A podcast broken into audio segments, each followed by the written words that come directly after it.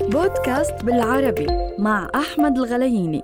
كيف حول الإنترنت حياة شاب من مدمن إلى منتج وغير حياته بطريقة إيجابية وجميلة. أكبر مصيبة لما أهلك يفعلوا المستحيل من أجل شفائك من أخطائك أو تعاطي المخدرات أو البحث عن افتعال المشاكل. نحكي البحث وليس إيصال المشكلة إلك أو زي ما بقولوها بالشعبي مكبلة عليه لما يكون عندك بذرة ناجح ولكن بالمقابل أنت لا ترعاها وتريد أن تلفت النظر من خلال الأفعال السلبية. الحلقة الماضية من بودكاست بالعربي تحدثنا عن حياة عائلة تحولت من سعيدة إلى تعيسة بسبب الإنترنت. اليوم اليوم رح نحكي لكم كيف غير الإنترنت حياة شاب.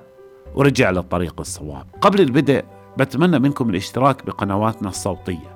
على كافة المنصات. طبعا بتمنى منكم رأيكم والاشتراك على منصاتنا على مواقع التواصل الاجتماعي كافة. زمان في بداية الألفية الأولى وتحديدا عام 2005 ما كان في منصات تواصل اجتماعي مشهورة. كان هناك موقع اسمه هاي فايف وتجد وما كانوش مشهورين. وكانت المنتديات هي المسيطرة على الإنترنت. وكمان بعض المواقع الإعلامية ومواقع التسلية وكان الموقع الشامل هو أكثر المواقع اللي بتفوتها زيارة لأنها بتحتوي على جميع المواقع اللي كنت تتمنى تشوفها. وما كان في تواصل حقيقي كان عبارة عن أسماء مستعارة مش أكثر. وكان طبعا التشات ماسنجر وياهو وسكايب هاي قصة حقيقية. وكل قصصنا نسبة الحقيقة فيها 75% والباقي تركناه لنسبة الخطأ. وهي أمانة علمية. لازم نقولها لكم. كان هناك شاب قادم من الأراضي الفلسطينية وكان يحلم أنه يهاجر لأمريكا ويحاول. كان بين أهله مهمش وكان عنده مشاكل نفسية. فهو يؤمن أن فعل مشكلة أو سوى مشكلة مع أهله راح يهتموا فيه وكان يبحث عن الاهتمام وإظهار نفسه للآخرين. إنه ذو كان يت... كان يبحث عن الاهتمام وإظهار نفسه للآخرين إنه ذو شخصية قوية. أظن كان تائه يبحث عن شخصية لنفسه سبب لأهله عدة مشاكل وخصوصا لأمه وأخته. وأمه كانت دائما تبحث عن حلول وكانت تحاول تصلح أخطائه. المهم ما توصل لمرحلة الشرطة أو السجن. كانت دائما تدفع ثمن أخطاء ابنها وما كانت تعرف شو تعمل. ولكن كانت تبحث في كل مكان بدون جدوى ويوم انطلب زيارتي المنزل لإجراء صيانة الأنظمة التقنية اللي كسرها. وكان يضرب ويكسر وينفعل ويحاول يظهر أنه محور الكون ولكن للأسف بطريقة سلبية ودون جدوى. حتى يوم من الأيام وهو بتعاطى المخدرات بغرفته كان راح يحرق فراشه بالسيجارة وبدون قصد.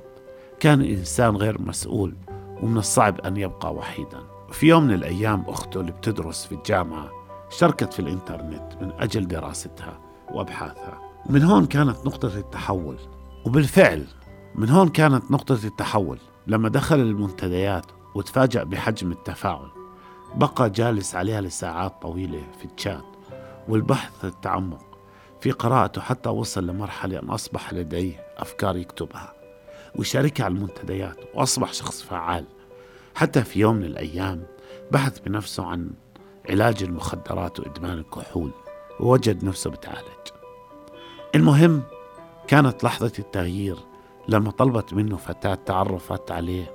المهم كانت لحظة تغيير لما طلبت منه فتاة تعرف عليها عن طريق إحدى مشاركاتها في المنتدى أن يساعدها في تصميم جرافيكي فاكتشف أنه ما نسي هو فاكتشف أنه ما نسي هوايته القديمة بالتصميم الجرافيكي والتصميم على الفوتوشوب وبرامج التصميم المختلفة وقضى معها أوقات في الحديث والتشات وأصبحوا أصدقاء أصدقاء الإنترنت أصبحوا على الواقع والآن هم بيساعدوا دائما بعض وغيرت طبعا فيه أشياء كثيرة.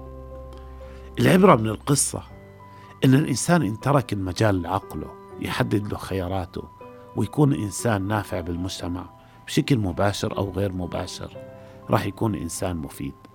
أهم شيء يكون عندنا العقل الناقد القادر على التفكير والتفريق بين الصواب والخطأ والأهم من ذلك نعطي أنفسنا فرصة حتى نكون أشخاص قادرين على المحاولة كل مرة إلى أن نصل لهدفنا القادر على تحقيق ذاتنا. دمتم بود.